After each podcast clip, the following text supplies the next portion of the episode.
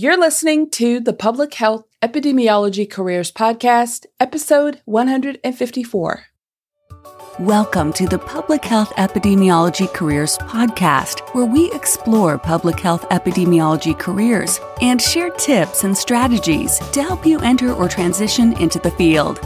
And now, your host, Dr. Charlotte Hughes Huntley. Greetings, everyone, and thank you for joining me on this episode. In this episode, I have two guests joining me, and they have a lot to share with you. You'll meet Tommy Ghost Dog and Celena McCray and hear about their journeys into public health. You'll also learn about the Northwest Tribal Epidemiology Center, which is just one of 12 partner tribal epidemiology centers funded by the Indian Health Services Division of Epidemiology and Disease Prevention to assist in improving the health of American Indians and Alaska Natives throughout the United States. This episode is part of a special sponsored series of episodes. You'll learn about the tribal epidemiology centers through my interviews with public health professionals working with the community at each of the centers. Links to the Northwest Tribal Epidemiology Center featured in this episode can be found on the show notes page, and I'll tell you how to locate that information after the interview. Now, here's just a little bit more about the Northwest Tribal Epidemiology Center. The mission of the Epicenter is to collaborate with Northwest American Indian tribes to provide health related research, surveillance, training, and technical assistance to improve the quality of life of American Indians and Alaska Natives. The Epicenter serves 43 federally recognized tribes in Idaho, Oregon, and Washington. Now, here's a little bit more about Tommy Ghost Dog. Thomas Lee Ghost Dog Jr. Burns Paiute, Oglala Lakota, is the project coordinator for We Are Native at the Northwest Portland Area Indian Health Board in Portland, Oregon. He assists with several adolescent health promotion projects, including Native Voices, Native It's Your Game, and We Are Native. He manages We Are Native's monthly contests, community service mini grants, requests for gear, and shepherds 130 Native American ambassadors. Tommy blends his own personal life experiences growing up on the Burns Paiute Reservation into his work. He's loaded with personality. You're really going to enjoy the interview. Let's connect that interview now with Tommy. All right. Well, today I'm excited to introduce you to my guest, Thomas Lee Ghost Dog Jr. So it goes by Tommy. So, Tommy, welcome to the podcast. Thank you for having me. I'm excited to have this opportunity to talk some public health. Should be fun. Oh, yeah. I really appreciate you taking some time. So let's jump right in. Why don't you just take a moment and tell us a little bit about your background? So, my name is Thomas Lee Ghost Dog Jr. I'm an enrolled member of the Burns Paiute tribe, which is located in southeast Oregon, eastern Oregon. A lot of people still don't really know where that is. So, if you've ever been to Oregon and you've been to Bend, Oregon, which is like central Oregon, it's two hours southeast of that. So, um, we're a pretty small tribe, 250 enrolled members. Um, that's where my mom's from. That's where I grew up. But I'm also Oglala Lakota on my dad's side.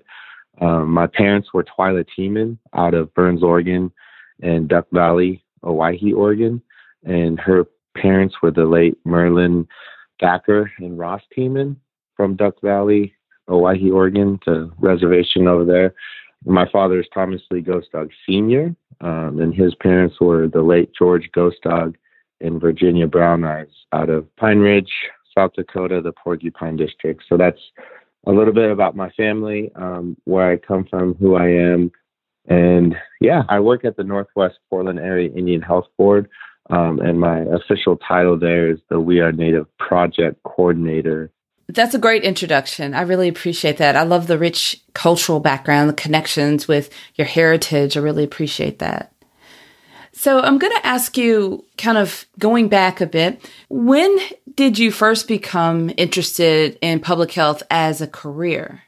Yeah, so for me to fully explain this, there's a, it's like a little story. It, it's good. Uh, it's not long, but it's it's kind of a, a story to paint the narrative of how I felt, or I would kind of say how I stumbled into public health. So I was actually I grew up loving sports. I'm a big sports fan, played a lot of sports, you know, two years of collegiate baseball and, and, you know, sports is my life. Sports was everything. And so I really wanted to work in athletic training or pre therapy um, because I had some pretty significant injuries throughout my sports career. So, you know, I just loved the way that athletic trainers worked with the athletes. And so, you know, that's what I really wanted to do. And so after playing two years of junior college baseball, I transferred to Oregon State and I enrolled in their pre therapy athletic training program.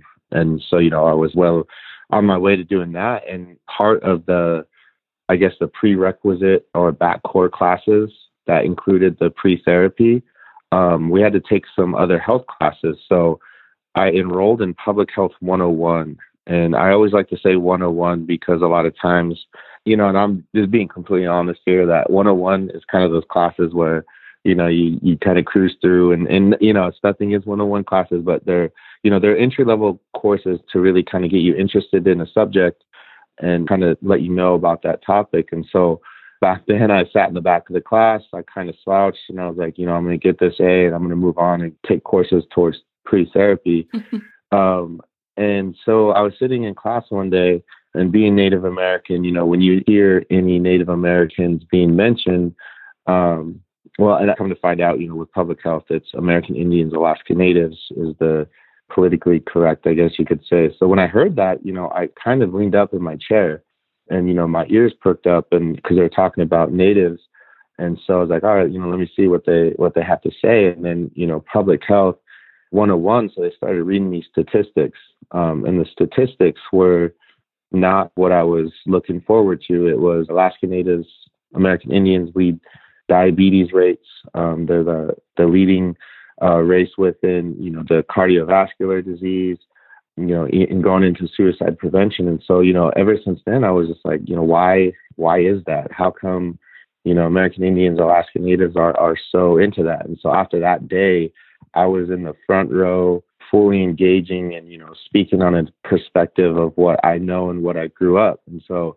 you know, I was super engaged and going through this 101 class. It was like one of my favorite classes because I was introduced to a lot of terms that I never knew technically, but I knew and had seen growing up. And, you know, I learned about prevention.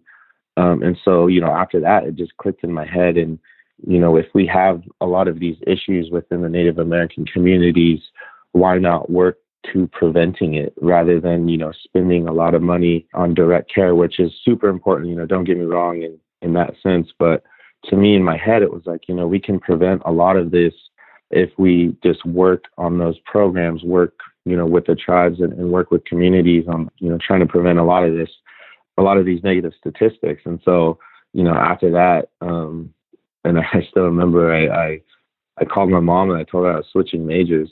Um, and I'm sure as a mother, all the mothers out there, she was like, what, you know, what do you mean you're switching majors? And, you know, cause I was about probably 65 to 70% complete with my pre-therapy. And you know, I was like, well, mom, I, I like public health. You know, public health, I think I, I can make an impact there. And so she was like, oh, okay. Cause my mother, Twyla Teeman, she's the health director um, at our little tribal clinic in Burns. So she, you know, definitely knew the public health. And so she was super happy for me. And luckily at the time, Oregon State, the School of Public Health was within um, the pre therapy. So a lot of my classes transferred and um, I wasn't set back too far. So she was definitely happy about that. But yeah, that's kind of the, the story, the narrative of how I became interested in public health and as a career. And I will say real quick, I graduated with the public health degree, right? And I was a wildland firefighter for about six years during the summer to make money um, to pay for school. And after I graduated, I kind of wanted to to relax and and kind of be that you know fresh college grad that goes home and kind of sleeps on his mom's couch and um, you know makes some money and, and just kind of relax because I had schooling you know since I was in elementary. And uh, my mom being the health director at our tribal clinic she she got a lot of emails from the Northwest Portland Area Indian Health Board. And so uh, assistant job with We Are Native came up and she's like you know try this do this you know you you need to at least try and I'm like no I'm good I just want to make money and um, you know save it up and, and find out what I want to do and she finally convinced me to come up to Portland and interview because of my brother. I wanted to visit my brother up here. And so I went in the interview and I was just honest and um, you know, I kind of was fresh out of college, so I, I, brought my resume in and, you know, what I learned from uh, our interviewing class. Right. Um, and, you know, I just went in that interview and I was just honest. Um, I ended up getting the position of the Project Red Talon assistant, what it was back then in 2014. And the rest is kind of history. And I love what I do. I work with a lot of youth and young adults. And I like to say I have an advantage because I was a youth and a young adult you know, I'm getting over the young adult part, but you know, I'm, I, I was our target population. Um, so I'm, I'm working with kids that I see a lot of me in when I was younger, um, and trying to steer them, you know, in a path that's both healthy and making good decisions. So sorry for the, for the little longer story, but you know, I think it's important to tell because it goes into what we'll be talking about is, you know, I found my calling my junior year when I was 70% done with college and probably the, one of the best decisions I've made so far. So that's how I kind of fell into public health. I think it's a great story. I'm giggling, I'm smiling. Uh, I think it's a great story. I mean, so many people spend so much of their career trying to find their passion, trying to find that connection. So you're so fortunate to have found it, even though you feel like it was kind of late in terms of your educational track. You had to pivot about 65% of the way in, but you're still so far ahead of a lot of people in terms of really being able to connect with your passion, you know, the group you care about. And I think a lot of, you know, you walking into that position, that interview, you know, maybe some of those tips and tricks that you learned about, you know, what to do in an interview fresh out of college, but really a lot of it had to do with you being honest and connecting with your passion. I'm sure they really appreciated that story and your connection and to the population, not only, you know, being a part of that demographic, but your background. So very powerful story. Thank you so much for sharing. I really appreciate that. That really does bring a lot into context. Yeah, of course. And, you know, it was super scary. Um, you know, it wasn't a decision made overnight because you can imagine just the anticipation of telling my mom, you know, I'm switching majors. And, you know, I think we're taught that, you know, we need to go to college after high school and we need to be done in four years. Um, and then we need to start interviewing. And, you know, I think once that's so ingrained, it becomes so scary. But, you know, I switched majors and I was expecting, like, you know, someone to pop out of nowhere, you know, kind of like a movie scene where everyone's like, oh, you know, like, oh, it's going to be bad. But it was like, oh, that's it. I just had to go in and talk to an advisor and, you know, officially switch my major that then, you know, went on my way and enrolled in classes that were super engaging and I was part of the discussions because I was from one of those ethnicities that don't get a lot of representation. So it was scary, but it was worth it. Yeah, yeah, absolutely. So tell me a bit more about your current work. Describe what you're doing now. You, you mentioned the title, but tell me a bit more about what you're doing. So I am the We Are Native project coordinator. And so at the health board and just moving forward, NPIHP, Northwest Portland Area Indian Health Board, it's like a mouthful to say. So if I say the health board, that's what I'm referring to. Okay. Um, so the health board, we house a lot of different projects, and one of those projects is uh, used to be Project Red Talon, but it's kind of shifting. So it's a STD HIV initiative that was first started with the Secretary of Minorities Initiative, and so it was looking at kind of sexual health within the adolescence of the Northwest.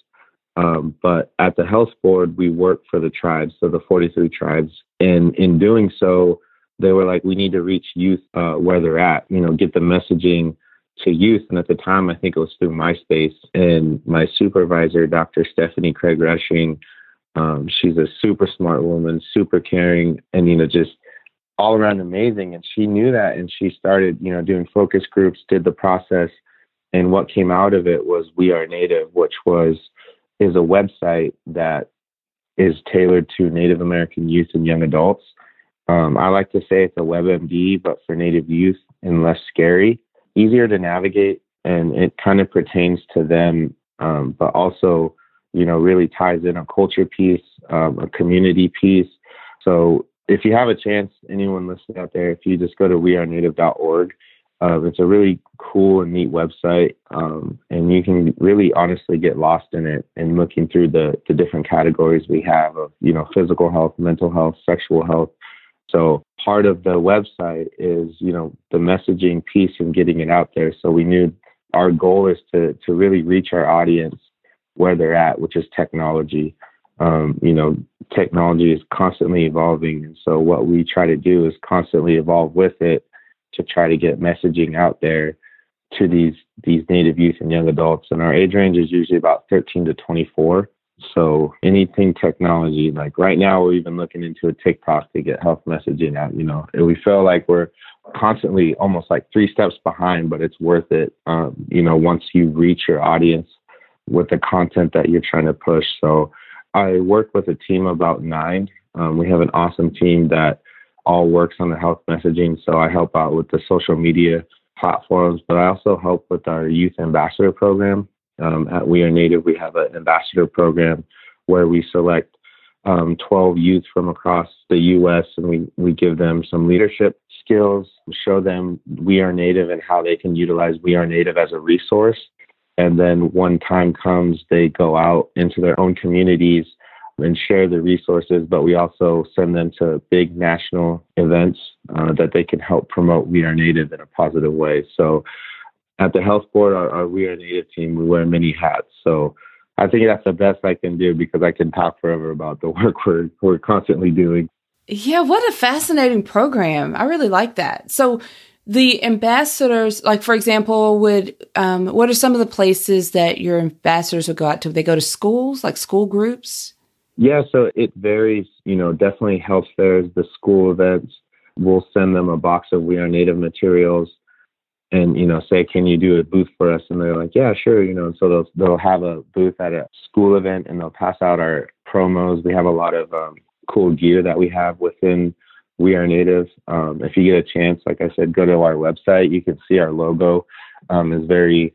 I love it. The color schemes in it um, and what it represents. So we have a lot of gear to go along with it. So we send them to definitely the local events, but every year nationally, there's different events and organizations who put on big national conferences. So Unity, every year they have a, a youth conference that holds about 2,000 um, Native youth. So we definitely try to make a presence there with different workshops. And, you know, I think what's awesome about our website is that it could be tailored to a lot of health information. So you know, if there's a suicide prevention conference and the youth are comfortable and willing, you know, and want to go, we we help get them there and they hold a booth at an event like that or do a workshop. Um, so there's a lot of things that we like them to do, you know, because we're based here in the Northwest. A lot of times we will get requests that we can't necessarily physically go, but if we have an ambassador in the area, you know, we get them in contact and we make sure that they're well prepared to attend this event, uh, whether it's tabling a booth or putting on a workshop. So um, they're an awesome young bunch uh, of young leaders. Yeah, I like that. I will make sure to provide links in the uh, show notes so that everyone listening can um, check out the website as well. Tommy, I appreciate your stories and everything you're sharing. And um, I have just one more question for you, and then we can we can kind of wrap up. You and I were talking before we started the recording. I was just describing the variety of people who listen to the podcast. Our audience ranges from brand new public health students who are just maybe just taking that public health 101 course all the way to, you know, graduates who have recently completed a degree and on up to professionals who've been in the field for quite a while, but maybe they've worked in one part of public health and are just really enjoying listening to the different areas uh, that my guests, you know, work in public health, or maybe they're thinking of transitioning to something different. So what I want you to focus on is the students. So students, think about students, current students that have access to all their school materials and their learning, and maybe some recent graduates who are trying to get into the field of public health. What kind of career advice, maybe just a couple of tips that you can share with anyone who's really looking to get into the field of public health? Yeah, of course. So I would say one of the biggest and most important advice or tips that I would say is go into public health with an open mind. So what I mean by this is is try to understand that all the people and populations um, the ethnicities, you know, they're not just numbers that you're going to be reading in class. They're not just numbers that you'll be handed a study to, you know, get test questions from. but just understanding and seeing that with an open mind that they're human beings, that they all have stories and histories that go along with their disparities. So, you know, one of those terms that I kept hearing was like health disparities and, you know, really understanding that um, because I've seen a lot of those disparities growing up within my community. So that's the biggest thing, you know, because we all come from a different background and, you know, who we are, where we came from, how we grew up. So just having that open mind and realizing that when you're reading a lot of these studies and, and no matter the population, no matter the race, no matter the ethnicity, that they're all human beings. And um, a lot of times there's stories, there's rich histories um, that go along in how they ended up there. So just, you know, definitely keep that open mind when you're reading or studying or in that type of context. Um, and then my next one would be make public health work for you and see how your experience, how the way you were raised can complement public health. So, you know, what I mean by make public health work for you as I, as I, you know, took classes and, and started working, I realized that there's no right way to do public health. You have to kind of make, um, you know, it's not just a, a, perfect mold that you take and apply to different communities. Um, you really have to make it for you and, and make it so that you understand it and how it works with you. So, for example, you know, growing up, I knew these walk runs in my community. I know the significance of them now, but when I was younger, I just wanted T-shirts. So, you know, I definitely try to keep that in mind when when we're working with public health and communities to make sure you know we're we're capturing what they want and what they see. So, in, in doing that, you're really making public health, like I said, work for you and how you can utilize your experiences because you know you the best, right? And you know your community that you grew up in or the populations that you're going to be serving. Ideally, you have experiences with them. So really try to tailor to them, but also make sure that it's working for you and them as a community. Let's see. The third one I would, you know, you'll you'll kind of I think smile at this, but don't be intimidated by numbers and data. Um, take a deep breath and relax, uh, and just know that numbers and data are just as important as outreach. Um, so I, I'll be completely honest again. Like my life's an open book. When I took Epi, I was pulling all matters in the in the library and barely getting like a B B minus. Um, the numbers and the data, it's it's super overwhelming, and it was for me. But I kind of just I had to take a deep breath and really find out the meaning of these numbers. So once I knew the purpose of a study and where these numbers were coming from, I found that it was a lot easier to understand them and work with them.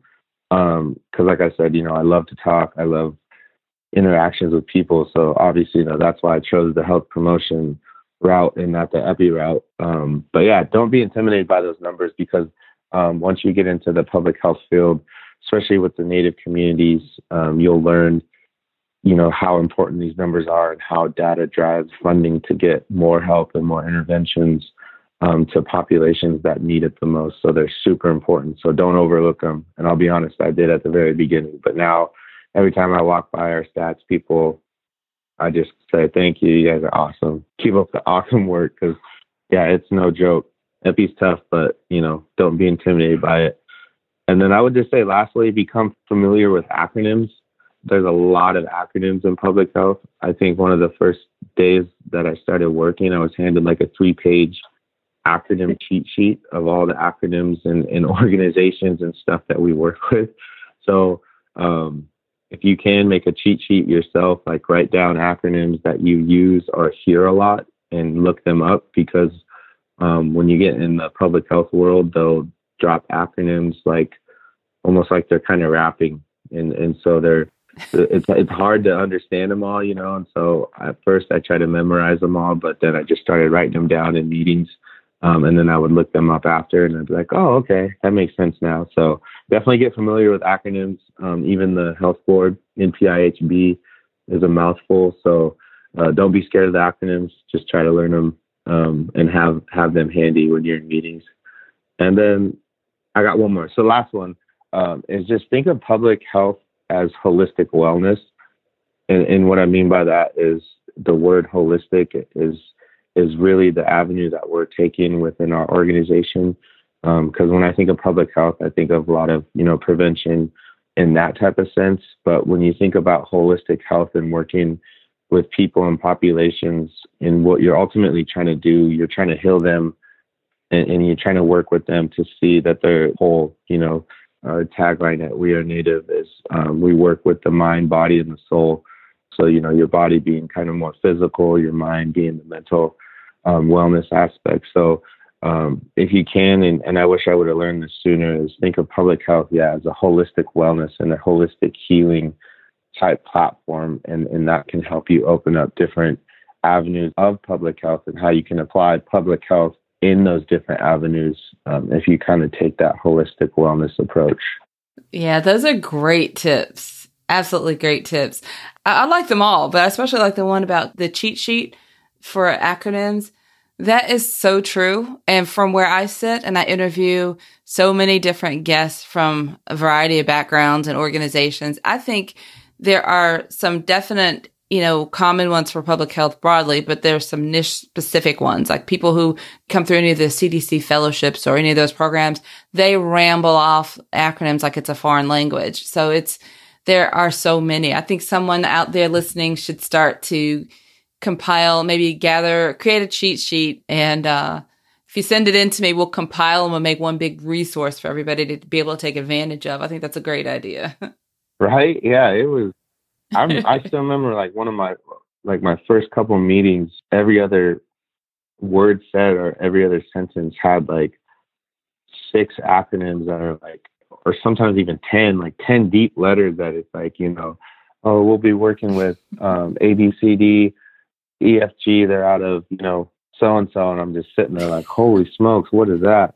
You know, and then you look it up, and it's like an awesome organization. Um, but yeah, uh, uh, a cheat sheet in, in the public health world would definitely be appreciated. Yeah, I'll see. Maybe some of my listeners will actually get on that. They start if you guys actually send that in to me, I promise I will compile it. It will make it available to everyone. And Tommy, I will let you know if anyone does. Yeah, please do, because I'll probably have more to add to that. Well, I appreciate you for taking the time and you know chatting with me, sharing so much about your background and about all that you're doing. And uh, I just, I just really appreciate. it. I know my audience does as well. So thank you so much. Yeah, thank you for having me, and I appreciate all that you're doing and you know getting all walks of life on this podcast. I think it's really awesome. So thank you for thinking of the tribal epicenter in Portland and our organization and we are native. So I really appreciate that. Now, I'd like to introduce you to my second guest, Celena McCray. Celena is a tribal member of the Navajo Nation. Her clans are the Bitterwater people and Mountain Cove people. Celena serves as the Thrive and Washington Department of Health Parenting Teens Project Coordinator at Northwest Tribal Epidemiology Center with the Northwest Portland Area Indian Health Board. She provides suicide prevention training technical assistance, and develops culturally appropriate media campaigns and resources related to suicide prevention. She also assists Adolescent Health Project staff with We Are Native, the national multimedia health resource for Native teens and young adults. Let's connect that interview now with Celena. All right, I'm excited to welcome my guest on this episode, who is Celena McCray. Celena, welcome to the podcast. Thanks for having me. It's my pleasure. I really want to jump in. So, if you don't mind, please tell us a little bit about your background. Awesome. Thank you. Uh, yes, my name is Celena McCray, and I am a member of the Navajo Nation. I'm originally from Vicente, New Mexico. It's a small rural community um, located on the eastern part of the Navajo reservation. And I currently live here in Portland, Oregon, working with one of the many tribal epidemiology centers across the nation at the Northwest Portland Area Indian Health Board. Um, but I also like to introduce myself in my Navajo language. Um, I'm of the Bitterwater people, Twitich and I'm born for Zaki, which is the tower, uh, the Mountain Cove clan, and I'm also Tango clan, and then also Kiani, which is the Towering House clan. So I, um, that's how I properly introduce myself as a, a Navajo woman. I love the cultural lessons that I'm picking up through these interviews. I think that's fascinating to me. It's one of the biggest perks of being in my position right now, being able to interview. So thank you for sharing that. Mm-hmm. Let's move in to um, this is one of my favorite questions to ask, and I'd really like to know when did you first become interested in public health as a career? Yeah, this is an exciting question. So it really all started being exposed to my local Indian Health Service healthcare facility, which really pushed me to move into public health and really you know, being there in my family, within my community and with my family and uh, my relationship with the Navajo people, it was really just an eye opening experience. So at first, I was really interested in going into dental medicine and I wanted to be a dental hygienist. I really felt that that was something I wanted to work towards, being about eighth grade, going into high school. And so, what really helped me too was being exposed to some of the summer youth employment activities there in the community, which had me pick up the opportunity there at the local clinic. What I really did was shadow people, looked at how the healthcare facility operated. And one of the highlights was really working in the HPDP department, so that's Health Promotion and Disease Prevention Department. And that's where they really did the community outreach events and activities from community fun runs to creating flyers and different campaigns, changing health behavior. And so I thought it was really cool because, I mean, it looked fun. You know, they were out there, they were engaging with people. But the cool thing about it too was it was like, it just made people come together. You know, living in a small rural area, you would never see, you know, these folks come together if it was uh, a different event but to come together and be a united community like that, which is awesome to see in my young eyes. And so as I continued to pursue into my undergrad, I started to learn more about public health. I started to learn more deep into, you know, looking at population health versus just the individual health. And that's what made me look at a more holistic approach. It was made me look at things in a larger lens. And so I knew that it was best to, you know, help people at a wider range like that versus doing individual. And because of that too, that the cultural significance about being in a community like that is that we as Native people are relational people. Everybody in that community was somehow related to me, whether that was a distant relative or a clan, just like how I introduced myself in Navajo way. But, you know, that was my family there. That was my people. And, you know, it was great to know that if we had this overall health approach with everybody, you know, there would be better health outcomes, better life choices. And so that's when I knew that, you know, I had to shift in that direction. And again, having those little summer opportunities when I was younger um, and being exposed at a young age has really shaped my my vision of what I wanted to do further down So it was a really, really awesome, eye opening experience. Hmm, I love that.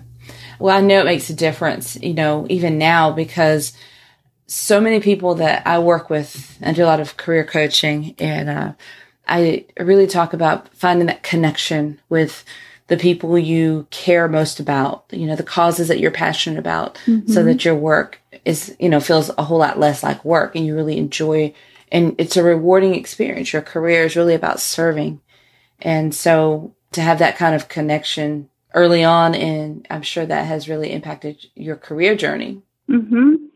Yeah, in so many ways, and it's so exciting to move further further with that. So, tell me more about the work that you're currently doing. Can you describe your current work, you know, with the Tech Center? Yeah, so at the Northwest Portland Area Indian Health Board, um, I'll refer them to as NPAIHB, so uh, one of the acronyms in the group. We currently are led by the 43 members, tribal members in Washington, Idaho, and Oregon. And so, with this board of tribal delegates and our executive committee, we have a wide range of different health programs, um, health promotion and prevention programs. We also have a variety of different organizational structures. So, my role is under the Health Promotion Department and I serve as a project coordinator as the suicide prevention project coordinator with which is our Thrive project and Thrive stands for Tribal Health Reaching Out involves everyone. And then I'm also a project coordinator for the Washington State Department of Health Parenting Teens Project. And so what I do is um, with these two projects is provide services to the federally recognized tribes in Washington, Idaho, and Oregon uh, with the 43. And I provide suicide prevention and uh, intervention training. So one of our most popular one is QPR, question, persuade, refer, and also applied suicide intervention skills training, which is a fifth. And then also um, really utilizing community-based participatory research or formative research to create culturally appropriate social marketing campaigns with the community and then also with areas focusing on suicide prevention and teen pregnancy, and then also really providing technical assistance to the tribes. So whether that's uh, different funding sources, uh, maybe they need some connections and networking. Also looking for opportunities and trainings and enhancing their de- skills development in their tribes. And then also another area too that is highly requested is culturally appropriate materials. So even though there's a great list of information of public health programs and interventions and postvention things. You know, one of the really important things is what is out there to help the tribes really help their communities with a really holistic and cultural lens. And the great thing about that too is not only is that work guided within our different projects, but also what really helps us guide the work with the tribes is uh, we have a strategic plan with the health board and their delegates, which helps us um, prioritize and really organize our values and our missions and what direction we need to go. So it's really working with them to help them better serve their communities. It sounds like so much. I mean, I know it's very intense and very involved, um, but there's just so it almost sounds like there's multiple jobs in that one description you provided. There's so much to be done there. Um, one thing I want to ask about that kind of stood out to me was you mentioned one of your roles in providing suicide prevention intervention training using this community based you know research approach. So you're working with the community to develop culturally appropriate social media campaigns for suicide prevention and teen pregnancy.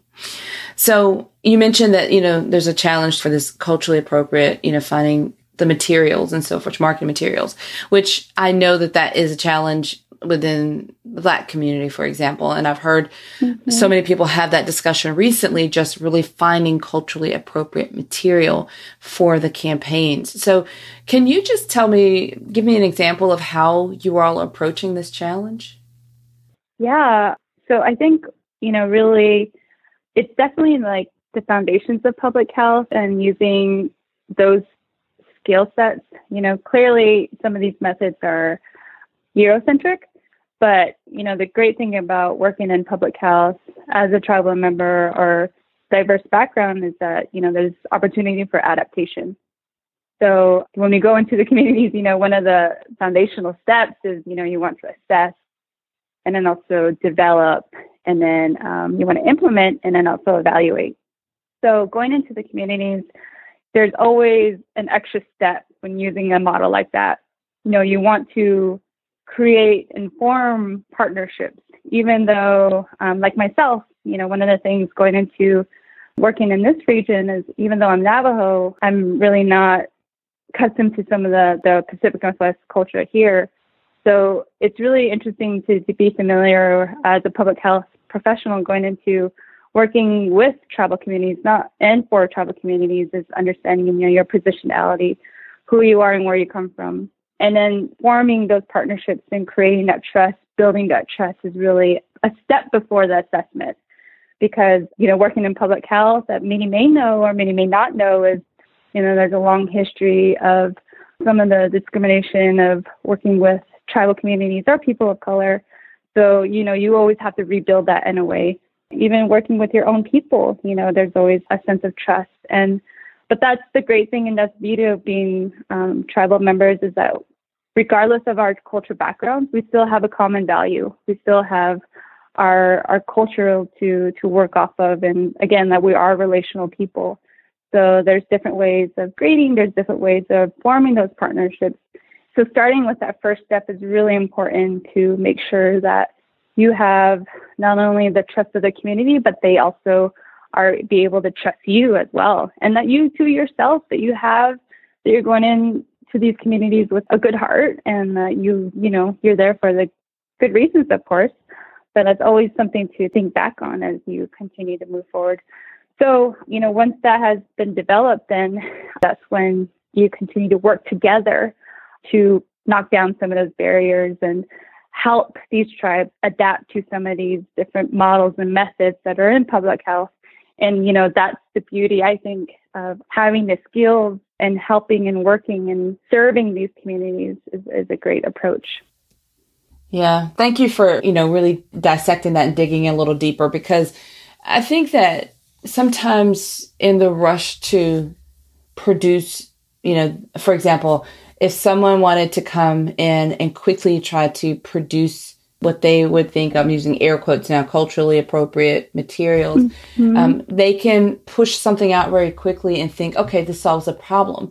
But that is not necessarily going to solve the problem. You can't you can't break away. There's no shortcut or there's no way to bypass the relationship building, the respect that goes into building the relationships that will last a long time because you know they have to trust you you need to be able to trust them you need to constantly do that mm-hmm. that check to make sure that you're being ethical you're being sound almost checking yourself to make sure your intentions are pure and aligned and that you're fostering these you know really um, authentic relationships so that what you build together with the community is then mm-hmm. going to be something that will be culturally representative or relevant, not just something somebody can come in and in 30 seconds click a button and, and, spit out. So sometimes you have to take those quick fixes to get started with materials, but you know, the really rich, really impactful pieces that you create with the community come after some effort has been put into place with you know building those relationships so mm-hmm. there's no mm-hmm. uh, i guess uh, my big takeaway from all that is there's no shortcut to building good solid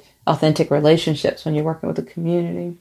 Absolutely. And yeah, you hit the right on the nail. And, um, you know, talking about these community based participatory research and these different models, you know, it's usually moving into more of these qualitative research approaches. So, going into moving with some of that too is that we as Native people, we have a different level of commitment and responsibility to our tribal communities because of that.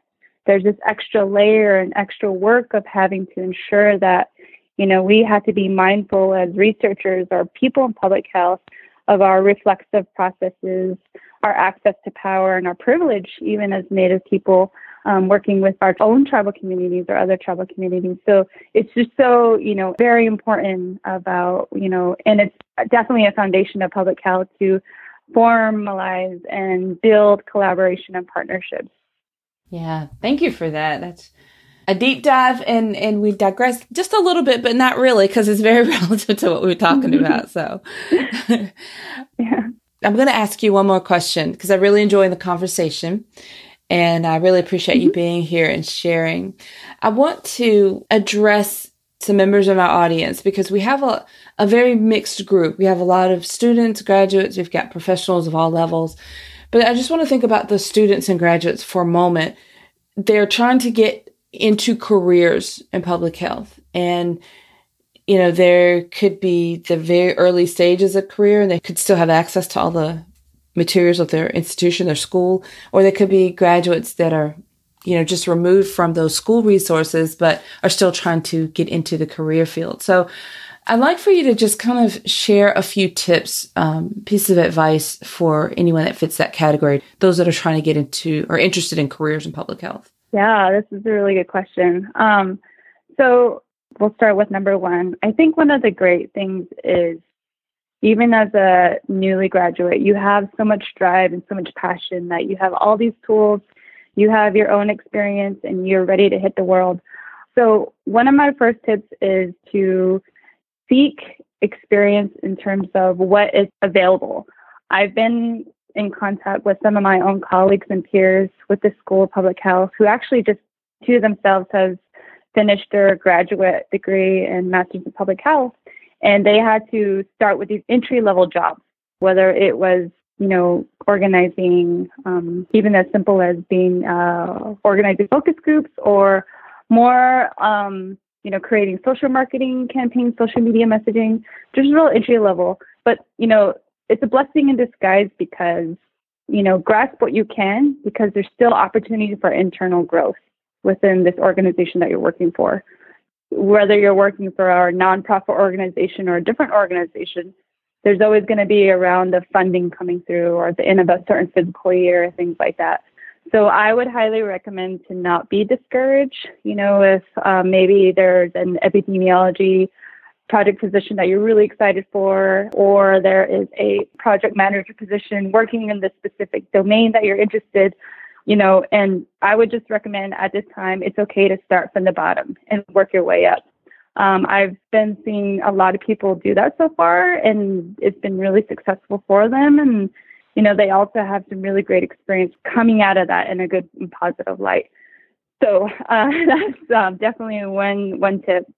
And then also, I think folks who are interested in going into a master's program, one thing I would recommend too is also seek experience and mentorship. So if you maybe you want to are interested in grad school within the next year or two, take the opportunity to explore areas that you may be uncomfortable with. I say this because back when I was finishing with my undergraduate degree, I had opportunity to work with the Navajo Nation Legislative Office. So the Navajo Nation Council is uh, legislative oversight and within the Navajo Nation. Um, I was really exposed to a well-rounded policy development and implementation as it related to public health initiatives. I was really intimidated because I did not have experience like this before. I come back from a community health education background, so educating folks on different areas within public health, but this was a whole new world for me. But honestly, it was really impactful. I got to see why growing up as a young kid, like how come they didn't have a sports gym in our community? You know, a lot of people are asking about it, but then you then see in reality that these funding streams, the different partnerships at the federal level, tribal sovereignty and how that connects and works together, some of the different committees and things like that, it all rolls out together and it makes sense.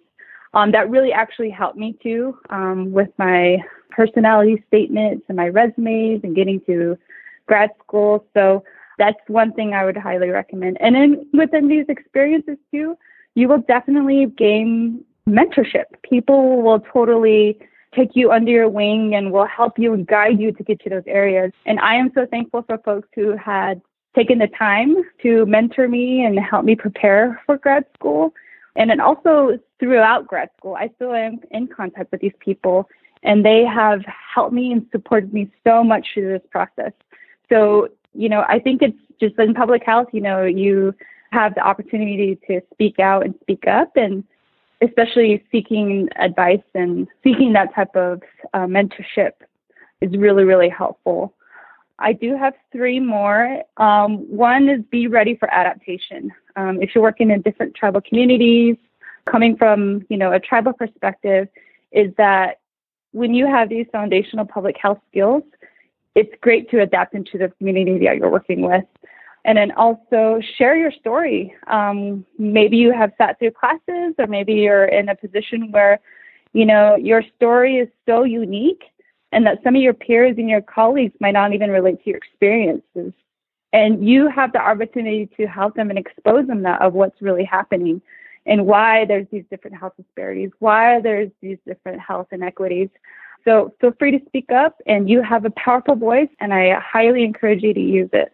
And then lastly, it's okay to not have a specific area of emphasis, whether it's, you know, going into different, um, even your career path.